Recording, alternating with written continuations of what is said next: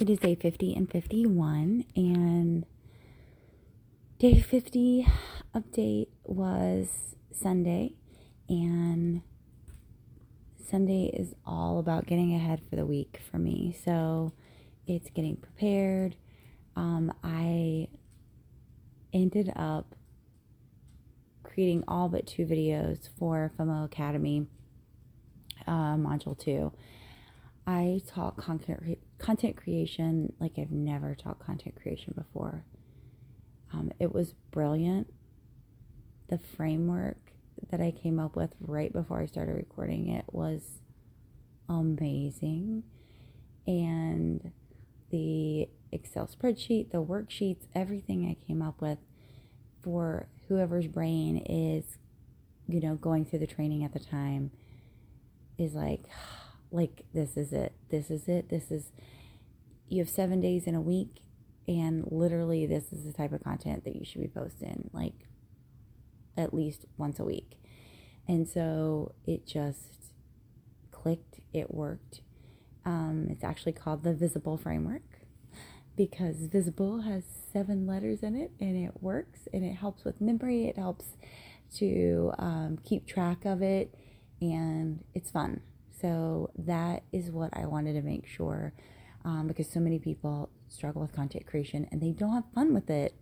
And we get to have more fun with content creation and stop being so, you know, stressed out about it. Because if we're stressed out about content creation, guess what? Our audience feels that and they're not going to be into it anyhow. Day 51 um, is Monday, and I dropped all the module two into uh, the visible uh, portal and visible group so that they get to start consuming that. So that felt really good. Um, day 51 was also truly packed. Um, I started um, doing a reading challenge with my friend Lloyd, and um, I read last year, probably sometime in first quarter, I read Limitless by Jim Kwik, and I was blown away by the book. Actually, probably going to reread it um, after I do this reading challenge. But I wanted to do this reading challenge, and I bought it. I think the date was like in April, but I never did it. It was a sit there, we'll eventually do it. So I was talking to my friend Lloyd when we went out of town last week, and I don't even know how it came up. Something about did you ever do it? And I was like, nope. And he's like, we should do it together for accountability. And I was like, yes, let's do it. It's 21 days. Like, we can totally do this in 21 days. And not only will you read faster, right? Which is phenomenal.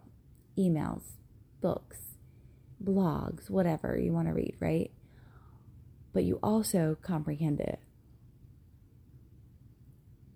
And I think that, my friends, is magical. Being able to comprehend that information, even on a deeper level, is so cool. And I admire my mentor, Rachel, who reads, I think, three to five books a week. And I'm like, oh, like I've read 300 books in a year before, but we're not talking about business books. We're talking about uh, probably some smut books, some um, you know, fiction books, lots of fiction, lots of romances, lots of things like that. I was a beta reader for a really long time. I was, I used to get ARC books to like try out and give reviews on. So I loved it. I loved it, but I've just gotten out of the habit of reading because it's easier, right? It's easier to listen to an audiobook. But since when do I go for easier? Because that's comfortable. Push yourself to do something uncomfortable. I'm going to be rewarded from it, right? If I can read multiple books a week, I'm going to be rewarded from that, especially if I can.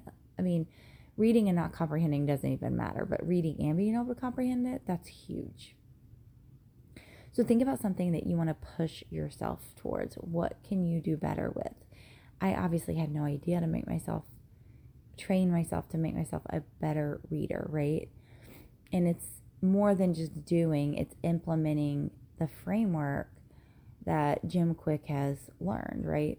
Um, he talks about it a little bit in his book Limitless, but really in this program. And so it's about implementing it, putting it into action. sorry about that. And making it happen, right? That's how anything happens. I know so many times I'll read a book or listen to a book and I'm like, they start telling you, well, you need to like actually take action before you go any further. And I'm always like, oh, I don't think I can read anymore because I'm either read, listening in the car, so I can't take action, or I'm just not in a place where I have the time. And as with anything, we get to make the time. It's totally up to us. What are we going to do with that? Are we going to make the time to make it happen? Or are we going to sit in excuses and live in excuses?